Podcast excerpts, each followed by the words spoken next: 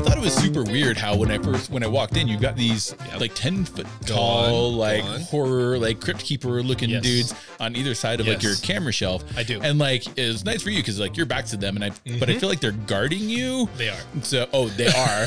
so I should really watch. My, I'll be honest. So after Halloween, uh, we had a really good night of like scaring trick or treaters. I had like uh, pumpkin faces projected on pumpkins that like sung and like told stories. Like it was really really fun. And uh, I, I connected with this guy on KSL, and he had a haunted house, and he was moving, and I bought a ton of stuff for Yeah. like a very small fraction. And these are like Lagoon uh, theme park in Salt Lake City. These are your originals from the late Like '80s, it's early late, '90s. It's Layton, right? Farmington is the is it exact Farmington? Address. It's Okay, Farmington is okay. the exact address of Lagoon theme park. Opened in early. It's a great little theme park for Utah. But anyways, these are originals, and then like behind you, I have like stormtroopers with like a Misfits official Yeah. Halloween mask on. Yeah. there's stuff in storage. Anyways, this is really random. Uh, but it was amazing because you pulled up and you just had like your truck just filled to the brim with all these random Yeah, dude. like Halloween. He's like, "What uh, have you done?" Yeah, what have you been doing? Anyway, I pressed record like five minutes ago. So welcome to the Take 43 podcast. Welcome back, guys. My name is Aaron Colborn and you are. I'm Dru Williams. yes, you are. Thanks Um, for finally doing that for once. This it's been like what thirty some episodes and. Yeah, yeah. And I, you, well, you don't you usually don't let me touch the record button. You're like, bro, record button's mine. We've been going for five minutes. So, what's really cool about today is we have Katy in the studio. Katy Yeah. Sine. Uh, I work with her on Taste Utah, the Mm-hmm. television show. Uh, she's done a lot of stuff, and what's cool is Katy and I have have spent a lot of time on the road and shooting this series for uh, season six and seven and eight now, and we are just now about to wrap season eight. And I haven't asked Katy a lot of like personal, like, Yeah. like early questions of how she got into this. yeah, about so who like, she really is. Yeah, yeah. So I'm like, I know you're curious, as you always would I say, am. to find the origin story. Yeah, yeah. So like, honestly, I am too. Like, I want to go back a little bit in time and uh, figure out who she is because she's an amazing uh, director and producer. She's opened up a lot of opportunities for me, and uh, she's just really an awesome person. So Yeah. let's bring Katy on. yeah. Let's bring Katy on. That's awkward because. Like for a second, we thought we were gonna call her because we haven't had anyone on the show in like Yeah. literally since the second episode. So this is actually after we recorded the episode. Yes. So let's play instead of bringing Katy in. Yeah. Let's bring on uh, lots of Let's play what we recorded with yeah. Katy. Very interesting we stuff. had an awesome conversation with Katy. Here's what happened. Oh, is he, oh, you stripping? Pop off my shirt. Right. Wow. There we go. Dang, I'm- Just I- getting comfortable. Yeah, so this is good. Aaron's taking his clothes off for the listener. Oh, he's actually it's for us, but for the listener, Aaron's taking Yeah. his clothes off. Dru, Dru will describe it. yeah. Um. Well, he's got a really nice black shirt on. It's probably a medium. yeah. I have okay, so I, I grew up in the '90s, so I tend to have about six layers on at any given time. Yeah. Perfect. Excellent. Yeah. You should wrap that. You should wrap that hoodie around your waist. That would be it. And then like maybe just turn your your hat to the side Yeah, a little. There, you go. like that. West Yeah. Philadelphia, born Oh and man, raised. I'm feeling it now. Yeah, you are. And with the headphones on, Even looks great. flow. Yeah. Katy, what's up? How's it going? I am so happy that you're on. Oh my gosh, I'm so excited. Well- I'm honored to be here. Yeah, this is our first guest in the studio since I think like episode two, Two. because we started Before this COVID. Mm-hmm. and then not long right after that COVID happened and everything else has been phone interviews since Yeah. then. So, So, you're the first one in. Ooh, I feel special. I Yeah, mean, I already are. felt special, but now I feel even more special. Yeah, I had to find a mic in a, the production kit to like like wire it up because I was like, we don't have a third mic Yeah. anymore. So I'm I'm super glad you came over and uh, this is rad. I've been working with you. We've been working together a lot lately. Yeah, absolutely. Yeah. And we'll get into all of that. But before we start, you want to hit these five random questions? yeah, let's do it. All right, ready? Favorite cereal? Apple Jacks, IMAX or regular cinema. regular. Docs or shorts? Wait, what? Not not do like not cans? not not Doc Martens and not Dockers. I'm like, what do they have in common? Dockers or shorts? No, um, Documentaries. long like long form documentaries. Yeah. or short form. doc- I I would say long form documentaries. yeah, cool. Uh, sweet or savory food. Combo. Mm, Oh, Okay. I like that. That's a great answer. Okay, if you were gonna put on a song right now, what would you play? I would probably play a song called "Stay Wild." "Stay Wild" by who? By Uh, the the Bones, and Bones of J.R. J.R. Jones? Yeah. Oh, yeah. It's I like how did I? Ever heard that It's like how did I know that? Yeah. All right. So this is what you would play right now. Oh yeah. It's pretty sweet. I like this so far. Yeah. All right. I I can't play anymore because then we'll get in trouble. Yeah, right. So, I know, right? well, at, at first I was, I was like, "Oh, is this like a like a cure sort of thing?" Yeah. And then the rest of the guitar came in, the slide guitar came in. I'm like, "Oh, it's it's uh, more like that." So yeah, that's awesome. that was it. That was a, that was a journey for yeah, sure. saving little that. singer, little singer songwriter. I'm a big, big fan of that. Cool. Okay. Yeah. You know, like I said to the listener, you and I have been working together for a while now, a couple of years. We've been working together recently a lot. Aaron doesn't. This is your guys' first time. Yeah, it's the first time we've ever met. Yeah, Yeah, this is great. Yeah, I've, I've heard plenty about you for sure because Dru just doesn't shut up about stuff. yeah, that's very Well, true. vice, vice versa. and, right. and when Dru likes something, he just likes something. He really likes right. you, so yeah. that's nice. He's all in. It's actually very true. yeah. Yeah, it is very true. Yeah. yeah, if he likes something, he just won't shut up about it, which is great. It's it's, a, it's an admirable quality. I think. Thank you so Yeah. much. All right, Katy. Since I do not know you very well, I'm always very curious as to people's origin stories. Like, what what was it that made you, you know, when you were little, Katy, go like, I want to, you know, make movies or I want to do, I want to get into production. Like, what was the thing that that made you go, I want to do that? I love it. It's a great question. And I've shared this story a couple of times with my grad students um, because I am an assistant instructor um, at the University of Pennsylvania and I teach a class called the Humanities and Human Flourishing. And they ask, you know, what's the most impactful experience you've had with the humanities? And mine is strange because it has to do with The Fox and the Hound, which is I a love the Fox and the Hound. That's my, my favorite Disney movie, actually. Yeah. And it it's so I saw it in theaters because I'm that old. same. and um You guys are very close in age. Yeah, we are are. we okay, good, yeah. Dru, Dru, Dru has older friends. Yeah, okay, good. I think Okay. actually some of the younger of his older friends. Yes, I'll say I'm- instead I'm very of saying mature. age, like I'll say seasoned. Um, I'm very mature. yeah, Dru, Dru is also like equally mature, and and I'm like equally Yeah. very, like very immature, Immature, so it works right. really well. It's very true. Um, but uh, but yeah, I was I I was I mean I had to be like maybe 10 years old and sitting in the theater with my whole family and there's this moment in the movie where Copper and Todd have to be separated because of who they are. Right. And I just started crying. And I remember like my older brother, no, my little brother looked at me. He's like, Are you crying? You know, I had like that moment of like, I'm not crying. You're crying. Shut up. Let's get out of here. And, but I remember just thinking how special that was to be able to like have a movie engage you in a way where it caused this amazing emotion. Mm-hmm. And then the story of the fox and the hound is so unbelievably inspiring. Oh, yeah. These t- told through the eyes of like children's animation, but like these two individuals that had no right being friends. They were Yeah. actually like mortal enemies. And then in the end, they end up save you know, one ends up saving the other's Right, life. right. Um, and then the other one returns the favor. Yeah. Like I get chills thinking about it even right now because I, I to me that was like at 10 years old, like I understood the power. Well, Yeah. it evoked emotion. medi- yeah, Right. of Yeah. this medium. Yeah, yeah. I'm not gonna lie. Like that's extremely similar to some of my first like reactions to film. It was Fox and the Hound, literally. Like I Yeah. still, it No took way, me another. really? It seriously took me another 25 years to even watch it again, and it actually ended up not being as like emotionally raw as I remembered it being. Still rough, but like, but Fox and the Hound was a massive like influence for me. Yeah, that's that's- actually Oh, I really that's really that. funny. That's so yeah, cool. that's, huge. That's really cool. Yeah, 'cause I'm not really even much of a Disney person, but except for but Fox and the Hound is a thing for me. Yeah, Huh. absolutely. huh. That's really cool. Yeah, super Yeah. inspiring. So so that's like the origin story where it was like, man, I I, I want to be able to have people connect like that to to something that's Right. powerful and like explore the depths of their ability to be human. Right. So That's okay. cool. So then, so then, what was kind of the next level? So, so I think of if that was the first level for me, kind of the next go around was in my you know mid teens with like Terminator Two, Pulp Fiction, that kind of stuff. What was like the next round for you? I just kind of fell in love with media. Mm, And and honestly, it wasn't necessarily watching shows where it was like, man, I have to do that, but just understanding the power that Right, the platform right. has to be able to impact and connect with people all over the world. And this is before social media. Yeah. This So is- was this television? yeah, television and yeah. movies. Movies? Yeah. Yeah. Mm-hmm. Yeah. This like beautiful communal experience, especially movies where we aren't really experiencing that together anymore, but like think how special it is mm-hmm. to go sit in a movie theater Right. with all of these people Yes. having this beautiful shared experience, but also then having their own personal lived Yes. experience as they connect with the mm-hmm. piece. And it's like those moments where you laugh out loud Yeah. and you hear the guy in the back laughing out loud too. Yeah. And it's like, oh, we Yeah. get it. And it's funny and we're connecting and we're connecting to the actual the actual piece in front of us, but Yep. we're also connecting to each other. Or those Yeah. movies that everyone like claps at the Oh end. yeah, Yeah. yeah, yeah. Those are rare That- that's the so best much stuff. fun. Yeah, I remember seeing Mm-hmm. Napoleon Dynamite in theater, Yeah. and like one of the, I, I don't think I've ever had an experience quite like it. Just everybody was in on. It. Because you know, some people don't quite get Napoleon Dynamite. Some people like loved, but the theater, as in like everybody was into it, and it made it probably a hundred times better. And it's that timestamp, right? Like Yeah. if you look back at like a movie you watch into like Fox and the Hound, for Yeah. example, that is a timestamp for you. You literally related back while you while you're sitting in that chair from that movie, right? And there's a hundred other examples that you could do, whether Yeah. it's TV or other movies. I'm sure I could do the same.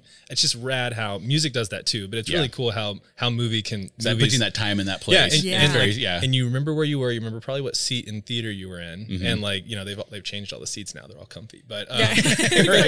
you know you fall asleep yeah, you're yeah. watching. very Yeah, true. right. Yeah, very true. It's just it's just really cool, and and how rad is it that we can still uh, reminisce about that? It's really Yeah. it's really fun. What's next? Did you go to you know in high school? You were you making like films and short films? Did you walk? Were you like the girl with the video camera? Yeah, were you or- an AV club? Yeah, or, yeah. yeah. I love it. Such a great question. So, um, in high school, I was super insecure. Mm. So, I Many of us filmmaker types Yeah. were, were like that. Yeah. yeah, absolutely, like, behind it. super Yeah. Mm-hmm. super introverted, like wanting to try out for the school play, but just never doing it, Yep. or like wanting to explore writing or any of these things and just like doing it for myself. So I started cultivating the craft of writing, and I love to this day to write. Yeah. it's, Yeah. it's one of my most favorite things. I think you guys would. Uh, Yeah, I think we would agree really on well. that. Yeah. yeah. yeah, I think you guys would get along really well with that. when I graduated from high school, I moved to New York City. And that's really mm. like the catalyst for where I am now. And it literally changed my life. So mm-hmm. instead of going to high school with all, or, and so instead of going to college with all my friends, I moved to New York City and lived on the Upper West Side, like maybe a block away from the Seinfeld Diner. Oh, right on. mhm, Cool. Super Which cool. was That's which rad. was really And really New York's so inspirational too. Just you just step in the city and so you're like, I just want to do all this stuff and I need to do so much with my life. Yeah. New York is so amazing. yeah, and you would think that, but like as an 18 year old kid, um, I just turned 18 because I'm a young kid. I'm a young kid for my age. I was so overwhelmed by the city. Oh, I'll bet. Like, I'll bet. I Salt Lake City is very straightforward. It's a grid system. Mm-hmm. Yep. It, it downtown is like where the mall is. There. So like there are these signs in New York City that are like downtown, uptown, and I'm like, where's the downtown? Like Mm, Yeah. it says It's downtown. all downtown. Yeah, but if you're like born and Yeah. raised in Salt Lake City, Yeah. downtown was just like where ZCMI and uh, Right, You got to drive under the ocean. what? exactly. And, and then it wasn't until somebody was like, no, so downtown is like towards Battery Park and uptown is like towards Harlem. Right. Oh, okay. So, you know, basically, I spent the first couple of days in the city, first couple of weeks, just like tortured because all my friends were moving on. They were all mm. doing their thing in college. They were pledging sororities and fraternities. And I felt like I was being left behind and I kind of questioned the choice to move to New York City, but I knew that there was something there for me. Number one, I had never been to a Broadway show. Mm. All of the media that's filmed there, and at the time was like things like the Rosie O'Donnell show, TRL, the Today Show, Right. things that are super, super accessible. And I just rem- I just remember like sitting in the apartment feeling like I couldn't go outside, super scared. So one day I just bought a Metro Pass and I was like, you know what? I'm doing it. Just gonna I'm do going to it. go to the top of the Empire State Building. I'm going to Hell go yeah. stand on the top of the Empire State Cool. Building. I'm going to find my way there. I'm going to make it happen.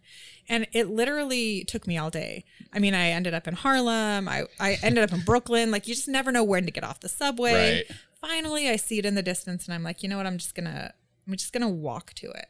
Walk to it.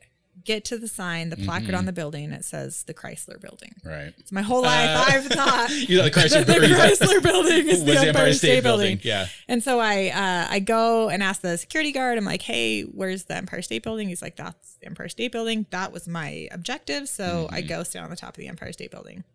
And it's like that day changed my life because I realized a lot of lessons along the way. I realized like a belief in myself to just keep going. I realized like if I'm lost, I got to ask for help. I also realized that like sometimes you think you know where you're going, but it's have no actually idea. not where you're actually supposed to end up. You're in the. Bronx. Yeah. Mhm. And it was so empowering that after that, I was like, okay, cool. Now I'm just going to set some goals for myself. So I went and I saw Annie Get Your Gun on Broadway with Oh, Bernadette cool. Peters. Oh, awesome. Dude, it was like beyond. Cool. Yeah. I, I sat up in like the very top row, but it was the experience, like this visceral experience of being so far away from the action and the stage, but still being so engaged and so drawn in. It Yeah, was yeah. magical. Yeah. And I was like, I want to do that. I want to make people feel like that, like that unseen person in the very, very back row. I want them to be able to like feel and experience and emote. Right. So it's like that similar feeling to Fox and the Hound. Yeah. And then I, I mean, I just started going to shows, going to filmings and tapings and watching all the behind the scenes stuff. And um, I remember meeting Rosie O'Donnell oh. and f- like I wanted to go to the Rosie O'Donnell show. And this like back in the day when it was like, Hard to get in. you couldn't Yeah. get tickets. Like Super hard to I get in. You literally probably had to went, like write a postcard to the studio. I literally went standby like five different days in a row, and every time I didn't get in, I would just go to the taping of the Later Today show. Uh-huh. Oh, so yeah. one of the PAs at the Later Today show is like, "You're here every day. What's going on?" And I was like, "Oh, I really want to go to the Rosie O'Donnell show." And luckily, he's like, "I'll Ain't get no you, thing. yeah, I'll get you tickets. I know, I know people. I'm gonna tell you, I'll get you tickets. You see that? That's the back door. exactly, exactly. And so, um, yeah, so he got me tickets, and I just happened to be sat um, where she went to go sign autographs after Oh, the cool. show, and so I just like So started cool. asking her questions, and she, she and I kind of struck up a friendship, and and she, I asked her like, what, you know, I want to do this for a living.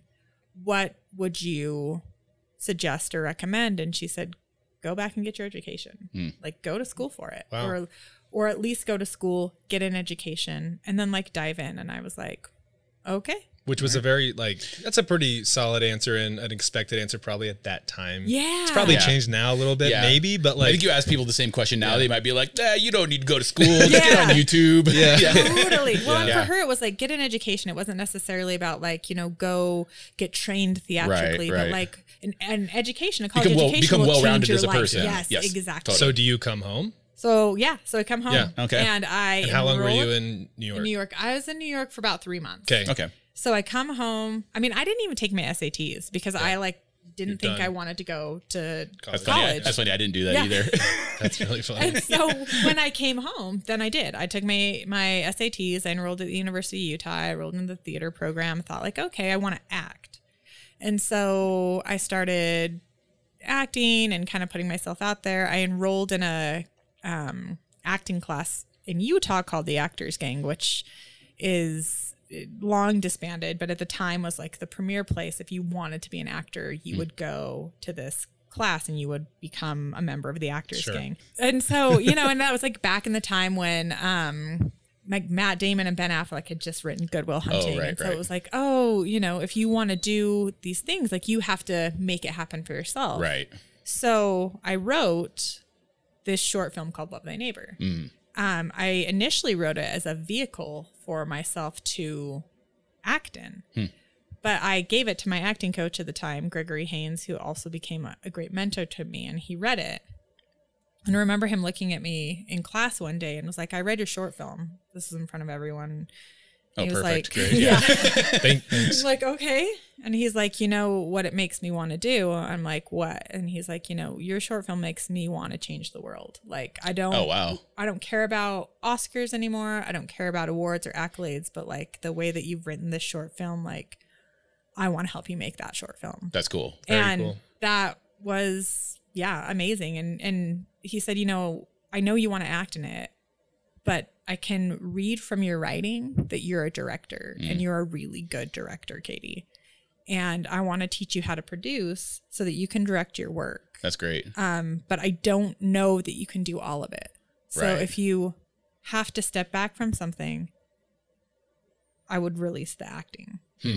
And so I did because That- ultimately, like that's what I wanted to do anyway. Right, right, Mm-hmm. right, right. Yeah, I think that's pretty amazing, and like that's really, really good advice because it is easy to just kind of bite off more than you can chew, like right out of the gate. Yeah. Uh, but also, Spread I think i mean i've never thin. seen your acting, but like I, I agree. Like I think you're directing in it, especially I'm guessing you were probably what like 19 or 20 or something like that when you did it. Mm-hmm. Yeah. yeah, no, great eye for sure. And so, so I think he was probably right. I'd like to talk a little bit more about the short. Actually, I mean, Yeah. since our you know our, our listeners haven't seen it, so we can't get too too in depth. Can but we? Is it public online? Can we link it, Uh, or is it you, you not? can you can link to it. Okay. right Okay. now, it's just in a Dropbox. But Okay. Yeah. I yeah, that's where I watched it from. If you don't mind, we'll totally throw it in the description. Yeah, Yeah, absolutely. Yeah. yeah. So uh, yeah, I'd like to talk a little bit about you know um, I was curious kind of like what medium you shot it on. Is it is it digital? Was Mm-hmm. it like uh, was it uh, was it hih eight or 16 millimeters. 16 black and Okay, it was. Yeah, All right. Yeah, on Kodak. He goes. Um, he goes, I "Are you wasn't sure? sure. He goes, "Are you sure it's film?" And I said, "Dude, I saw some some really good looking scratches." And I go, "That's not a filter." yeah, no, and I, I thought I thought it was also, but Yeah. I, I wasn't 100 percent sure to be honest, and so I was, I was curious about that. in 2000.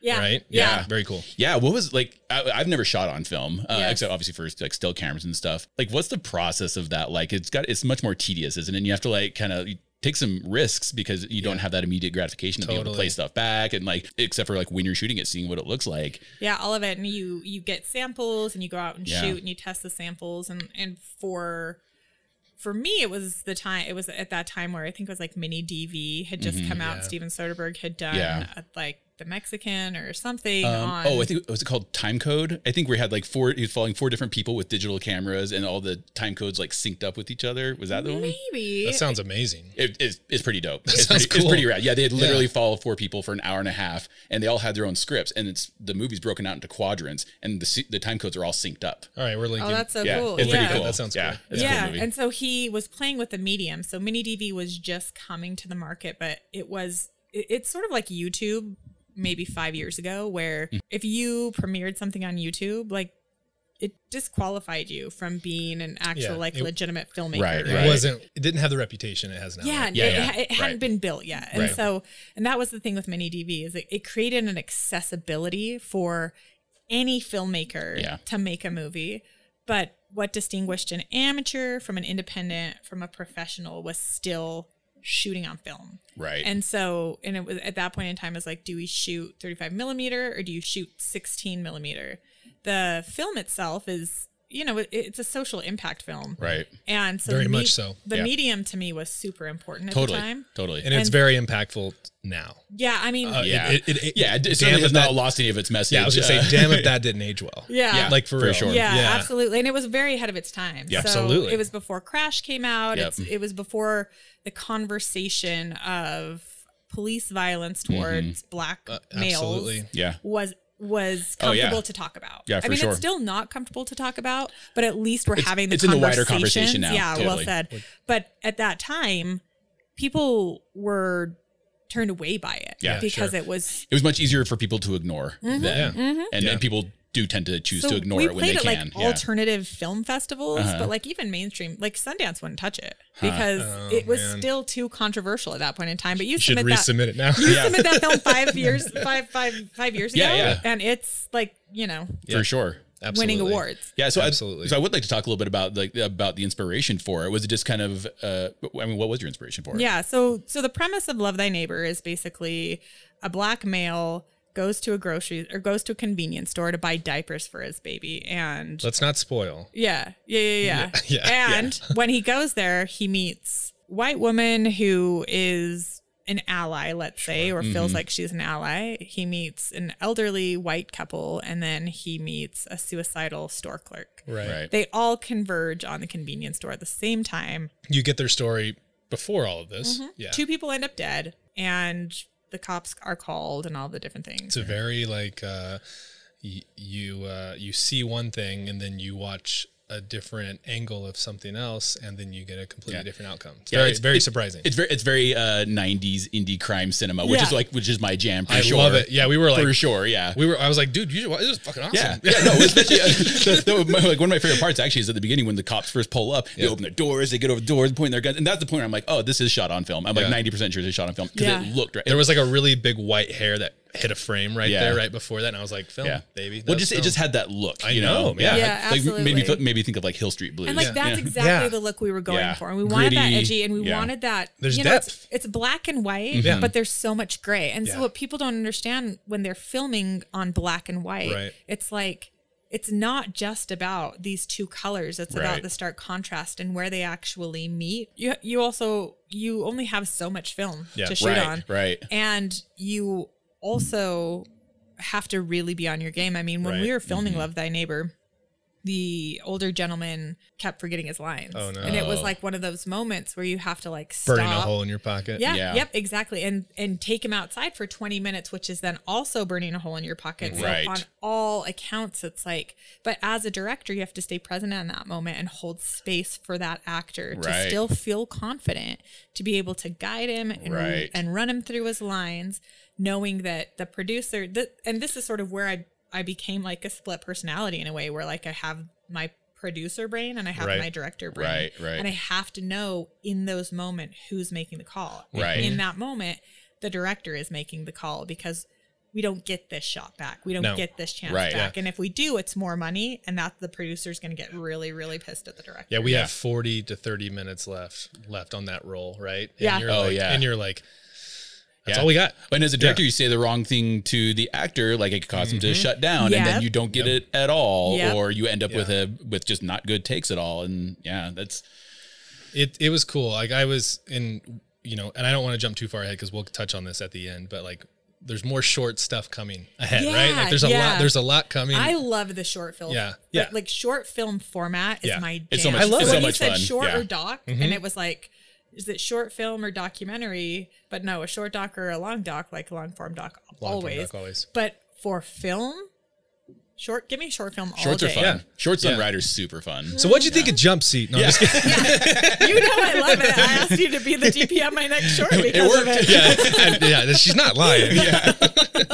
No, it's uh I I want could have one last question about this short. Yeah, go ahead. Go ahead. Okay, so I saw in the uh, credits. I already Oh, said yeah. I was I was Oh, into yeah. I was into the cops. Uh, it said in the credits that it was real cops. R E E L cops. What are real cops? What are real cops? You know, real cops are those cops that show up unexpectedly at special occasions. No, Uh, no, like, just like, like hot cops.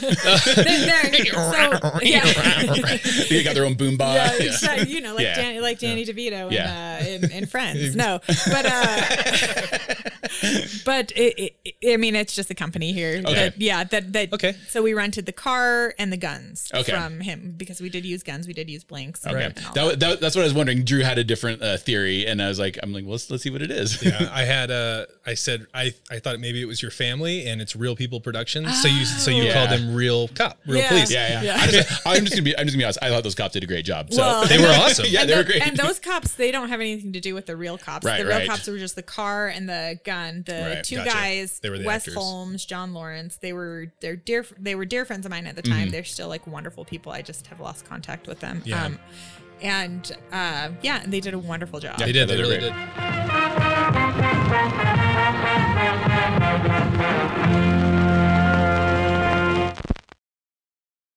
I met you through television. Mm-hmm.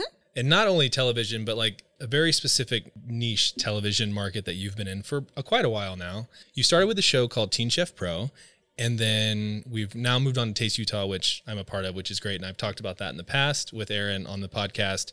I know your mother, not to speak for you, but is the president of the Utah Restaurant Association. So, what was the connection there where you're like, okay, I want to make a TV show? Is it, I want teens to make food, or I want to show the best restaurants of Utah? Where in your head did that click after the short film? Yeah, it's a great question. So, um, after the short film, I made a couple of other shorts, um, did some commercial work, uh, worked on High School Musical 3. Yep.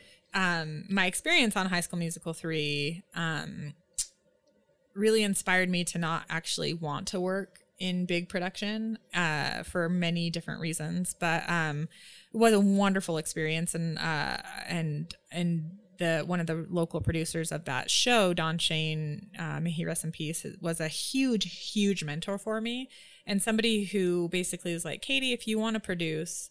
Like I will take you under my wing and I will teach you how to produce. And I hmm. looked at him and I was like, Donna, I don't want to produce. I want to direct. I hate mm-hmm. producing. Producing's Yep. the worst. to this day, I hate producing. Like I, I That's why she hired me. this Conversation. Yeah. I can't I can't wait until uh, I, until somebody comes up to me and says like I want to be your producer. I'll be like wonderful. yeah. That's Let's all do you. it. Yeah. let's You're do it. slowly dishing it to me. Yeah. well, Dru came to me and was like, "Hey, could I co-produce?" And I Yeah. was like, "Yeah, Hell yeah. Damn right. Love Let's that initiative. Let's go. Um, but so in between, um, High School Musical three, a couple of little indie projects I worked on. Um, I started thinking uh, the Utah Restaurant Association had this program called ProStart, which was like for juniors and seniors in high school to teach them how to guide their careers in such a way where they could be culinary professionals by the time they left high school. So they could be managers in a kitchen or managers um, in the front of the house. And I would go film the um, competitions and the kind of stuff that these kids were putting out was like unreal. It was, That's and I just watched as it developed over the years. So Utah was one of the pilot states. It's a national program. um, and watched how the kids grew and watched how the mentorships of the chefs was so pivotal to their careers.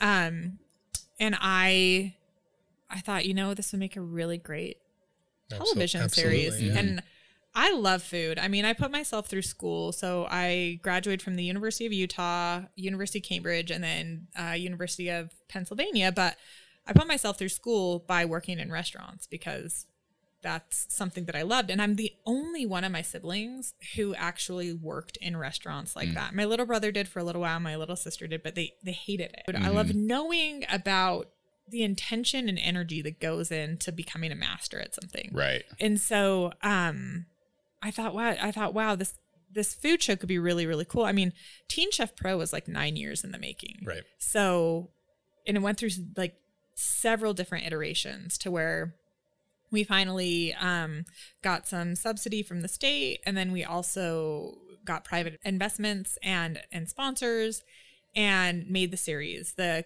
one of the coolest things about Teen Chef Pro is that the winning student got a four year It's incredible. college scholarship Oh, wow. to Johnson and Wales University. Oh, that's in- amazing. That's So incredible. Yeah. that one person's life was completely changed, but in the process, I get like emotional because it's so inspiring. I would watch these students who would come on the show curious, a little nervous, maybe not super sure of themselves, just build self efficacy and a belief in themselves hmm. in such an inspiring way that it it changed the trajectory of many of these kids' lives. And then kids at home watching the show thought like, oh, I could do that too. I hmm. want to do that. Right. So it empowers kids to have these teens to say like, I I bet I could do that. I'm watching my peers do that. I bet I could do that. Right. And then they go and engage in those experiences as well. And there's a program in Utah high schools that supports them through that journey. Not every kid is like privileged enough to have a parent pay for school or Right. feels like they can do it because of financial aid or whatever. And some of us have to put ourselves through school. Yeah. Yeah. So I'm still paying for my school. No, I'm, I'm dead serious. yeah. totally. So Yeah. how I had the government pay for my school. Yeah. So like how You're smarter than I am. Yeah. Or, well, you know, it's, it's not- sometimes the government will like give you loans and then you Yeah. have to pay them back. But Or like, sometimes you have to go to other countries with uh and work on fighter jets to, to get it. That's very true too. the whole thing. But Yeah. like how how inspiring to to teach kids that like not only can they go to school and get an education, get a university education. I mean, these kids that were on the show would come to me and say like I never thought that I wanted to go to college and, until I started battling for this scholarship mm. and Right. now it's important enough to me that I'm going to put myself through school and I've learned the skills that I need to go into a restaurant make 15 That's 20 amazing. 30 dollars Yeah. an hour Wow. so that I can put myself through school and be whatever it is I want to be in this world That's And, like, incredible. So I mean, cool. yeah, like that's, I mean, I, I think I can speak for all of us when I say that. That's kind of why we do this. We want to affect people, whether it's entertainment wise, but like that's like a real legitimate effect on somebody's life that you that's palpable and you know about. Like that's Yeah. that's amazing. I think that's great. Well, I mean, in, in its first season, it was nominated for basically six Emmys. Yeah, and won four of them. That's amazing. and then you know was nominated for two more the next year. Didn't win any. Was nominated for two more the following year. Won both. You know, it's Right. been nominated for best education, best arts and entertainment program, best uh, teen programming for seventeen and under Right. um, which all of those are really inspiring because for me, my production company, Real People Productions, I founded it when I was 20 years old. And the motivation for it has always been to first educate because education is pivotal. It's key. It's like how we expose ourselves to new ideas, whatever that looks like, Right. whatever capacity it is. And then to engage because if you're educating appropriately, mm-hmm. then you are engaged. Your Right. synapses are firing. Right. You're thinking about things, you're emoting, and then you're entertained. Yeah. So if you're, you know, being exposed to all of these great ideas, being educated, then you're engaging, and then you're also being entertained, then you're being encouraged and inspired to and empowered to have your own unique experiences. And whatever that looks like, whether it's like call me by your name and it's like Right. going to Italy and having Right. like an amazing experience that you maybe would never have if you hadn't seen that show Right. or you know even like a show like requiem for a dream which is like so messed up and Yeah. so like beautifully oh, tragic Oh, yeah. but you watch that show and you're like I- I feel dirty because Yeah. I feel like I lived every single one of those people's lives. So it's it, it's a empathy and and a connection mm-hmm. Yeah. that you can have with yourself and with the actual art itself mm-hmm. without having the consequences. Totally. I, uh, Yeah, very I- well said. I liken it a lot of times to uh, to kind of being a drug addict. This, so this is kind of how I operate when it comes to, to films and stuff like that. We don't need to talk Is- about personal things. so when I'm doing a lot of blow, no, Look at my arms. no,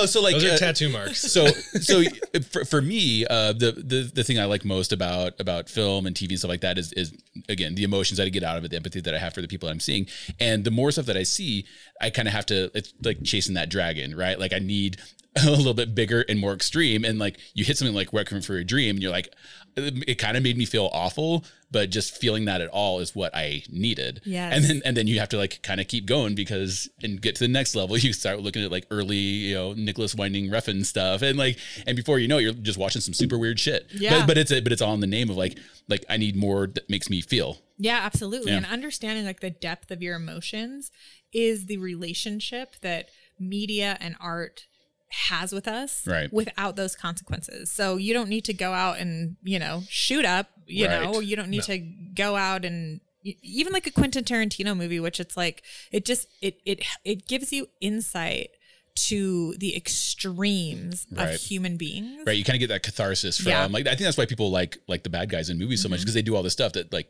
you know you can't do Totally. Well, and understanding. So like the Yeah. crazy thing and about understanding why they do it yeah yeah, the crazy thing about a Quentin Ta- Tarantino movie or even like a, Mar- a Martin Scorsese movie or a um, Stanley Kubrick is like you start to empathize and mm-hmm. understand the bad guy and mm-hmm. why. A- a- And then by the end of the movie, you're like cheering Sure. for Right. the bad guy to get the revenge and kill all the people, and Yeah. and you leave the movie and you're like, What is happening? the Yeah. world is messed up. Yeah, Yeah. like like Breaking Bad. You know, even at the end, Sure. you're like Walter White. You're like he, he's a huge piece of shit. You're like I kind of love him, and I kind of mm-hmm. Yeah. like I kind of want him to succeed. Like he kind of helped a few people along the way. yeah, but he was a terrible person. No, no, absolutely. But that's Yeah. what I'm saying. Well, That's exactly. Like things. Schitt's Creek is a great example Yeah. of that. Like, Oh, sure. Yeah, yeah. I, I literally tried to get into Schitt's Creek like 20 times, and I was like, mm. I don't understand. Like, what do people like about this Right. movie Right. or this this The show, series? And it was like until I realized, like, oh no, for the first two seasons, you're actually not supposed to like the main characters. None of right, right. Yeah, and then you watch their um evolution, Yeah, and then suddenly you realize, like, oh, They're broke. yeah. yeah, yeah. At first, it's about watching these rich, you know, Yeah. rich assholes Like, kind of getting their complain comeuppance and yeah. whine. Yeah, like Yeah, oh, I'm glad you're having a bad time. Right. Yeah, And- But then you see how that that situation starts to change them, and by the end, you're like, I love all of them so much. Yeah, Yeah. exactly. Yeah. Yeah. So you had all of that experience with Teen Chef Pro. Yeah. You guys wrapped, and then at the same time, you were doing two shows for, Mm-hmm. for a while. Taste Utah. Yes. Um, let's talk a little bit about Taste Utah Let's talk because about Taste because that's how I met you. Yes. And damn it, I love this show. It's such a good show. great. I do. I have so much fun with it. Yeah. I really do. It's you know, so when I was working in the industry, I- I fell in love with chefs, you know, like and not in a creepy way where like but but, like going to chefsonly.com. yeah, Chefs, totally. please. Where- but but Chefs, what, you know, where like that, I would have like a special connection with the chef in the kitchen, and there was like no weird energy around it. But people would look at me, like my coworkers, and be like, "Why does the chef like care what you think about the food?" right. Um, and it it's because I. oh, excuse me. Yeah. Oh, what you got there, Dru? This is a TF Brewing. TF Brewing, which I brought for yeah, the boys. I was gonna say yeah. Yeah. So shout out to Katy for for Yeah, for bringing coming TF on, in, coming on in, swaggering with a with a six pack You full. know, us. uh, yeah, exactly. I mean, the, the the reality is, is if I'm going to be the first in studio right. guest Yeah. for a while, like I, I really need to. Yeah, Absolutely. Katy, bar. Katy said, "Let's fucking go." and I'm all about that. Me too. Yeah. So yeah, thank you for the beer. I'm drinking the Imperial IPA. Uh, what are you Uh, drinking? There's the the Ferda. It's the Keller beer. It's an unfiltered German style pilsner. Yeah, and, and TF is dope. They're a, they're a local uh, brewing company. Local brewing company. Yeah. Kevin Templin's been in the industry for years and years and years. He used to be the head brewer at Red Rock, which is where I met him. Oh, we did a I love Red Rock, Utah- too. Yeah. Yeah, Red and Rock's their great. beers are fabulous. Yeah. And we did a Taste Utah episode, and he was the head brewer at the time. And Red Rock's won all kinds of awards, and, and their beers are like just wonderful Yeah. and, and very nuanced and just quaffable. And um, he decided like I want to go off and do my own thing and just open a brewery. So TF Yeah. Brewery is That's what we're drinking. Yeah, exactly. Well, And- what's like a super fun fact, and this is like super random, but their brewery is right across the street from the studio that Katy shot Teen Chef Pro in. Yeah, that's first crazy. season, first For- season for the first Teen season Chef. I think only. technically it's across from a strip club, but it's like but it's across Well and said, yeah. over from down the, the did- street under the underpass. under the underpass. Well, Teen Chef Pro season one was a little wacky. There Great- was, great well, I will town. say there was a robbery on the on that first. I Season 100% believe that, yeah. I believe it. Yeah. Some some guy that just wandered in the front door and and and stole one of our teen chefs.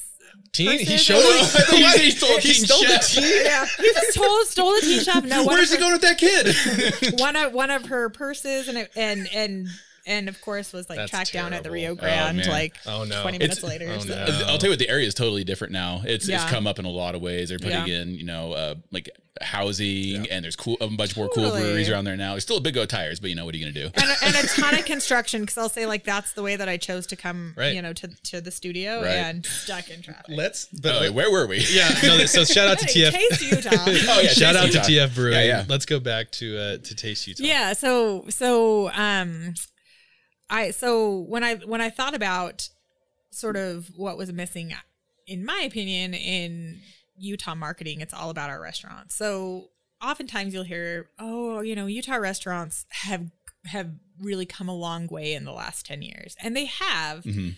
and what I'll say is, I think it's because the culture and the clientele of Utah now embraces that kind of food. But Yeah. places like Log Haven or the original New Yorker, Right. the Metropolitan, these places have been doing elevated food Right. for decades. Yeah. And it's just that it wasn't cool to like food 20 years No. ago. Yeah. Or even 10 years Yeah. ago. Like you were eating Snackwells, low fat crap. Yeah. You know, Yeah. Shout out to Snackwell. Yeah, shout out snacks. you you're, you're not even in business anymore. But, shout out to your grave. you know, like there's a Friends episode where like Ross pulls out some cookies out of a bag and they're like low fat, and he's he looks at Chandler because Chandler's guessing what's in the bag, and he's like, "You're good." He takes a bite of the cookies, like these are not. They weren't, you know. Yeah, But it like it wasn't. It, it was gluttonous and all kinds of things. yeah. Like there were a lot of associations Sure. with um with loving food. And now food culture is such that it's like the more you can expose and educate people to new ideas Yeah, about food sure. and and help them understand the intentionality behind what they're choosing. Yeah. It's super important. And at that time, like Open Table, Yelp, all of these different review sites were just kind of like propping up. And it was like these poor restaurateurs who literally are like the salt of the earth people. And someone has a bad night, so they decide, you know what, I'm going to be Joe Critic and I'm going to like bash on your restaurant. I'm not mm-hmm. going to say anything while I'm in the restaurant, but when I get home and give you one star and I'm going to make you look like trash. And it's like Right. these restaurateurs, what can they do if you would tell them while they're in there? They would do anything to fix it Yeah, because they don't want you to have a crappy experience. Yeah, they right, want right. to serve you. Like Sure. they, that's how they show love and connection and Yeah. chefs and the whole thing. Yeah, it's their art. Yeah, exactly. Yeah. Well, and it's their way to connect as human beings. Right, right, Right. And so it's like, how do you combat something like that? right. And so I started thinking like it would be really cool to do a television series where we traveled around the state and we just educated people about the experience that they would want to have because the more that you can give people insight into whatever experience they want to execute, the happier they're going to be because their expectations are exactly where they need to be in order to have them met. Right. So- right. Right. Right. I thought like, okay, if we could just show them, if they could just see it for themselves, we could give these restaurants this fantastic opportunity to get like marketing in a way that they would never be able to afford. Yeah. Right. Yeah. Yeah. and help people understand the nuances of these different restaurants. So Taste Utah is yes, a television series on ABC4 Sunday mornings at 9:30. Hey. Hey. And it's also an interactive dining guide, Right. Mm-hmm. www.tasteutah.com. We just bought that website. Like, Oh, right it's on. literally been six years in the making. We've Yeah. been tasteut.com for Yeah, so yeah. long. I didn't even know that. That's awesome. Yeah, because Good. some Was somebody just like work Jacko on that? owned the Yep. yeah. Just hanging out there, And- and like we would I know you want it, contact- you can't we would contact him and, Yeah. and everything. He would never sell it to us, but finally, he finally let it go. Well, I just like looked it up one day on GoDaddy. It probably and just expired. Like, yeah, exactly. You probably Yep. sniped him. Like he Yeah. probably just kind of forgot, and you got in like in Hey, a month guess he's what, gonna be John like, oh Sloan? shit. We have your website. Dang right. Shout out John Sloan. What's up, bro? yeah, that's right. And it was only eight fucking dollars, Yeah. not eight thousand dollars. Exactly. Yeah. Could have been yours.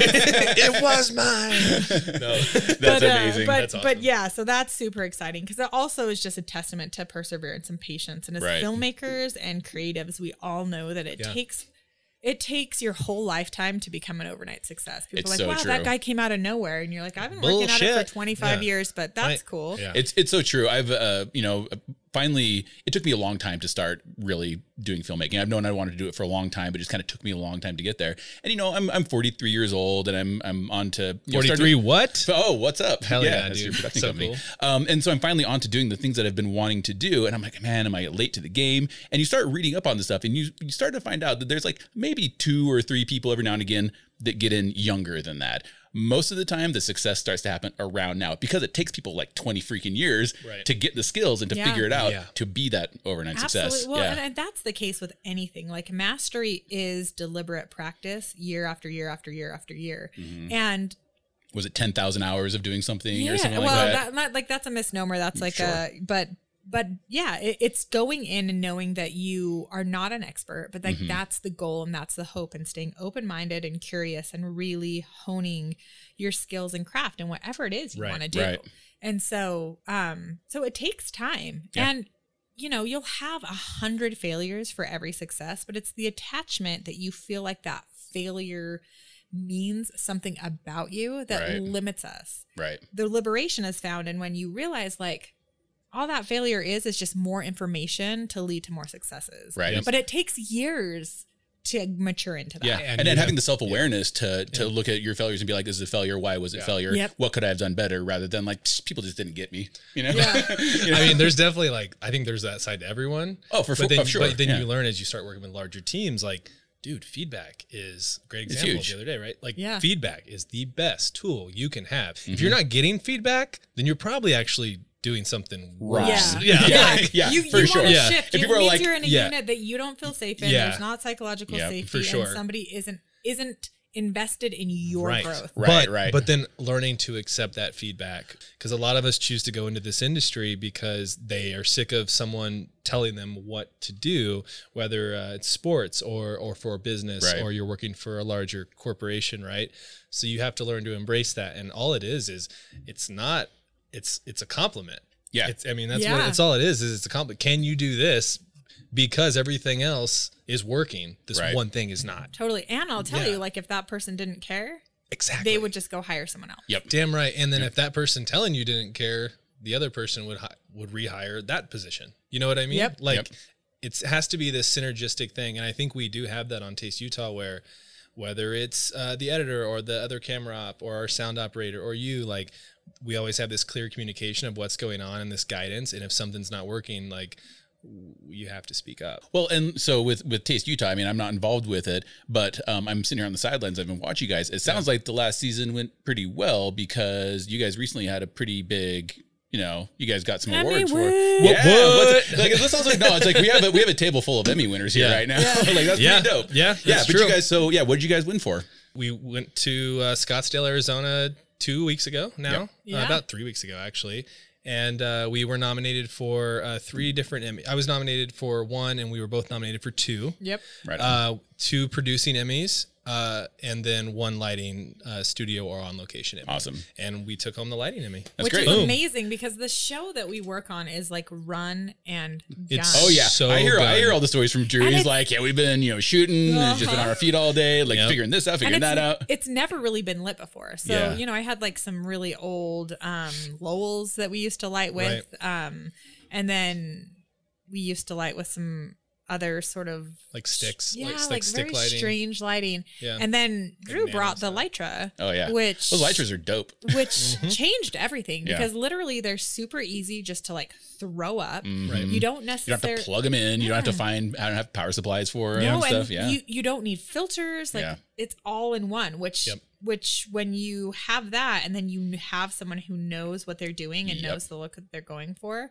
it you know, It changes the game. Yeah. it- it's Yeah. everything. It yeah. really can. Yep. And it's crazy like the exact same lights, like like no shit, the exact same batteries and actual physical lights that were used on Jump Seat uh, were used for season seven of Taste Utah. Yeah. Yeah. So the lights that were in Jump Yep. Seat are Emmy winning Litra lights. Yeah, I mean, I, think, I think both Katy and I are sitting here. We're the we're the recipients of your good lighting. So well, and, and I will say, like, Taste Utah Production ended up purchasing the lights that helped fund Absolute- Jump Seat. yeah, right. Dan, I know.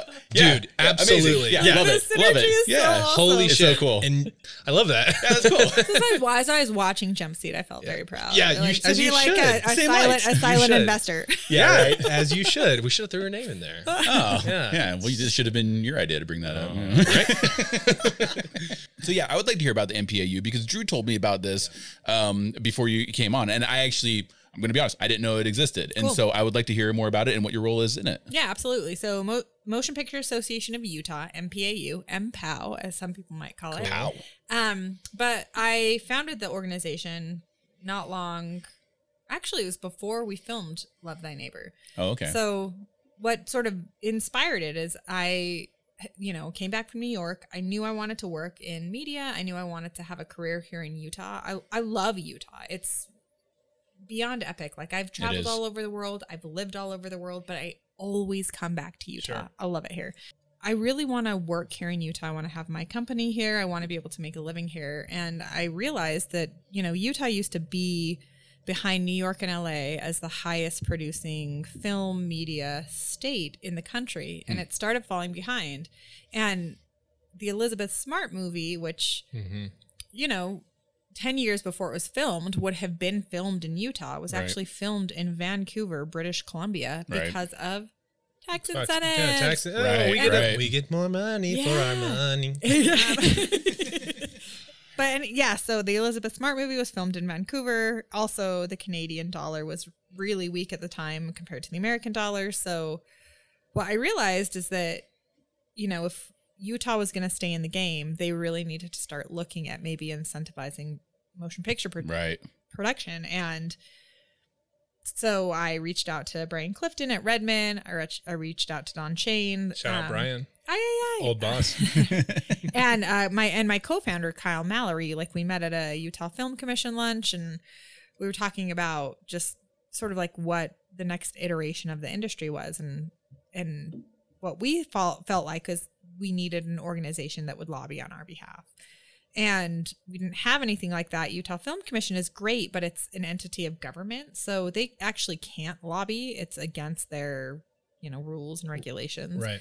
um, but they help film and television and media productions that come to the state find locations and all these other different things. And so, um, we approached Leigh von der Esch, who was the um, executive director of the film commission at the time, and said, you know, we we want to start an organization that will be the voice and an advocate for us, like on our behalf. And I had all of this knowledge of what that looked like because of my mom, who is Sure. the president of the Utah Restaurant Association, Right. and they're a nonprofit advocacy organization. So we got all the major players involved, which was Don Schain, Tim Nelson, um, Brian Clifton, and said like we need to form an organization that will represent the industry.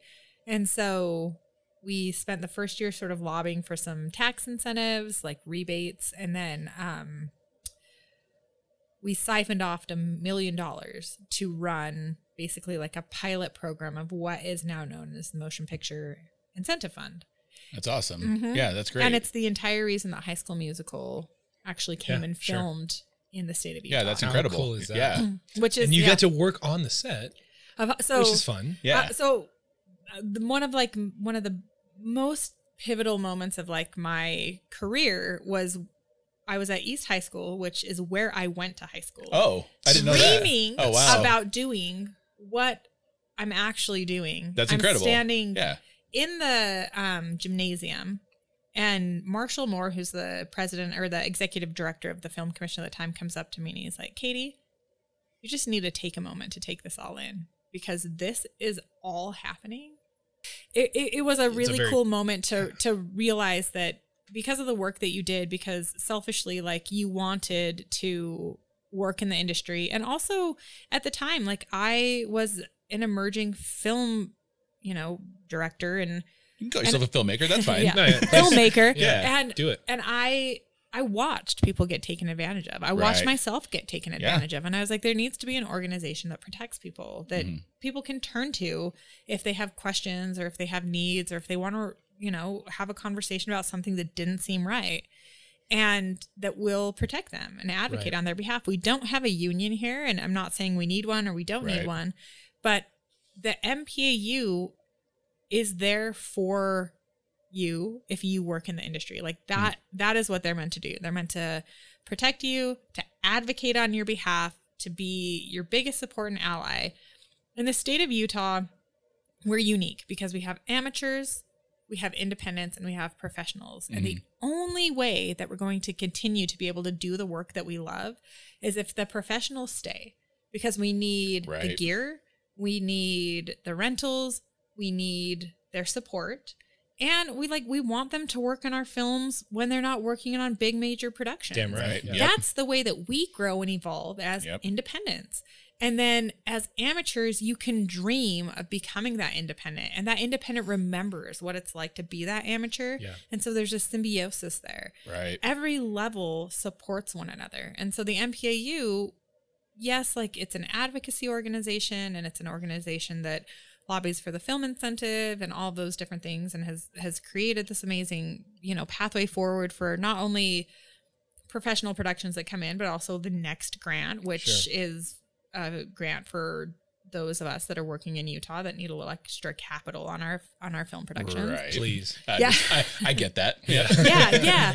But uh it, and it's all all of the incentive is ROI. It's it's it's a return on investment post the spend. Sure. And these companies that are coming in wouldn't come in if we didn't have the incentive. And so it's important to understand that when you enroll in supporting the MPAU, all of us have worked on a production Mhm. that is here because of that film incentive. Right. Or people who have been nurtured under the incentive. I've worked on incentive programs. You've certainly worked on in- incentive movies. You've worked on Yep. incentive Mhm. movies. Yep. So without that experience, you wouldn't be the person that you are today. So it's like, Yeah.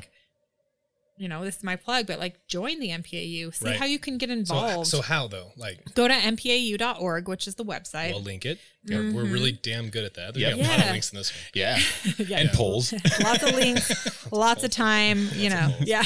No, that's really cool. Like, Yeah. you can get on there. You can join as what, like an individual. You can enjoy like as an organization or Yep. a production company. Yep. So if like this is what I'll say. If you claim that you have a production company, you join as a production company. Don't join as an individual. All right. If you can't afford to join as a production company, then you don't have a production company. And I'm not saying that to be unkind, but like be No. where you are so that you can grow into where you're evolving to. Fair enough. Um but join us. Like Yeah. we want your voice, we want your feedback. We need your support this next session is going to be huge for for the industry because we need more money and we need people writing letters to their senators we need Yeah. people enrolling in what the MPAU is doing That's amazing. Yeah. I think everyone should go to that website in the description and, and check that out. I mean, if you're in Utah, right? Right. Right. or if you like to work in Utah Yeah, exactly. And that's another thing Yeah. too. Is like if you don't live here but you visited here, I mean, you know that some of the best films, especially Yeah. outdoor adventure, like that is that is this is the place. I'll tell you what, Utah Utah's not what it was when I moved here about 20 years ago. Uh, yeah, about 20 years ago. Yeah. It's it's a it's a different place. It's growing rapidly, Yeah. and you know it's going to be. I think it's going to be a much more major place for stuff like this in the future. Yeah. really yeah if we have the, the Yeah, if we have the infrastructure assist, and we, the- need- yeah. we need that we have a great infrastructure Yeah. some of the, the the people that work in Utah are some of the most talented people Yeah. and some of the most kind Yeah. and It's true. Yeah. easy to work with and if we don't have things like the motion picture incentive fund to help bring cinema here to help Yeah. bring media here we you'll don't- have we yeah don't you'll it. you'll have a specific portion like you'll have the BYU motion picture studios it'll you'll fade. have the YouTube stuff but It'll fade. you won't have any of the legit stuff yeah. Yeah. It'll fade Yeah. for sure. I'm sold. Man, is that it? I, th- I think that's it. I mean, I think we. Uh, I don't know, Katy, if you have any social handles or anything Yeah, like that you want to throw yeah. out there. Yeah, let's or, exit through the gift shop. Yeah, or Yeah. or if you're like, nah, I'm not into that kind of thing. That's Yeah. fine too. well, it's my Instagram account, my personal is Oh. private, so Oh. it's self love So sign. get lost, losers. Losers. Yeah. We're going shopping. yeah. that doesn't mean you fod Kamal, our number one super fan. Yeah. I love Or fun. yeah, love I, mean, sure, you, you can you can um, follow me if you'd like to. But Taste Yeah. Utah is our Yes. There we go. Instagram handle, which we love, and, And we'll get Teen Chef Pro back on the air. yep, in a- T-Champ. Hopefully, Yeah, is that is that in the cards? Is that is that one of the things you're trying to do? Is get that we're- back I mean, on? we're looking for investors. It's Cool. it's very very minimal production. Like when I pitched it to Fox and I told them the actual cost of the overall series, the guy looked at me and was like, "You so that's per episode, right?" I'm like, "Oh no, that's for the whole series." Yeah. So We know uh, how to. We, like, yeah, check please. yeah. yeah, Just check please. yeah, yeah. So it's like that's hopefully in the cards, and um, yeah, just continuing to make really wonderful, impactful um, entertainment is is That's the goal. Yeah, Yeah. absolutely the goal. And honestly, I think my favorite thing about making media is the collaborative process. Yeah. Because like your strengths are different than your strengths Totally. are different than my strengths. you bring the right people together, Yeah, and suddenly you got something. And yeah. I will tell you, it is rare after two decades in the business. Like it's rare to find people that you gel with and that and that the synergy is spot on. So when you find those people, you do everything you can to stick with them and to continue working with them. Yeah. Yep, that's Damn great. Right. That's perfect. So that means Katy's on our next film. All right, let's go. Cheers to that. Cheers, do it. guys. Thank you so much, Katy, for all your time. Yeah, That's thank you so much for coming on. This has been a ton of fun, and it was super nice to meet you. And uh, I can't wait to see where things go for you from here. Me too. Yeah, I'll bet. Yeah. All right, we'll see you on Tuesday. All right, sounds good. Well, all right, everybody. Thanks for tuning in. Uh, this was a ton of fun. If you are so inclined, please go to your podcast listening platform of choice. Oh, sorry, my daughter just hit her head on the Oh, in a bunk. when did she get here? Uh, yeah, she just kind of appeared. Yeah, isn't she cute though? yeah, I mean, she is going to go live, give us a uh, good rating on uh, Spotify or her Apple Podcasts or whatever. Yeah. because she gets it. Yeah, she does. She She totally, totally gets it. yeah. Uh, and if you guys want to do the same, that'd be super rad as well. Um, we'd love hearing from you. If you want to shoot us an email, shoot us a line, whatever you want to do, and you know, we'll uh, we'll we'll see you next time. Say bye, Mason. Say bye bye. Bye, Mason. That, that wasn't. That wasn't it. Yeah.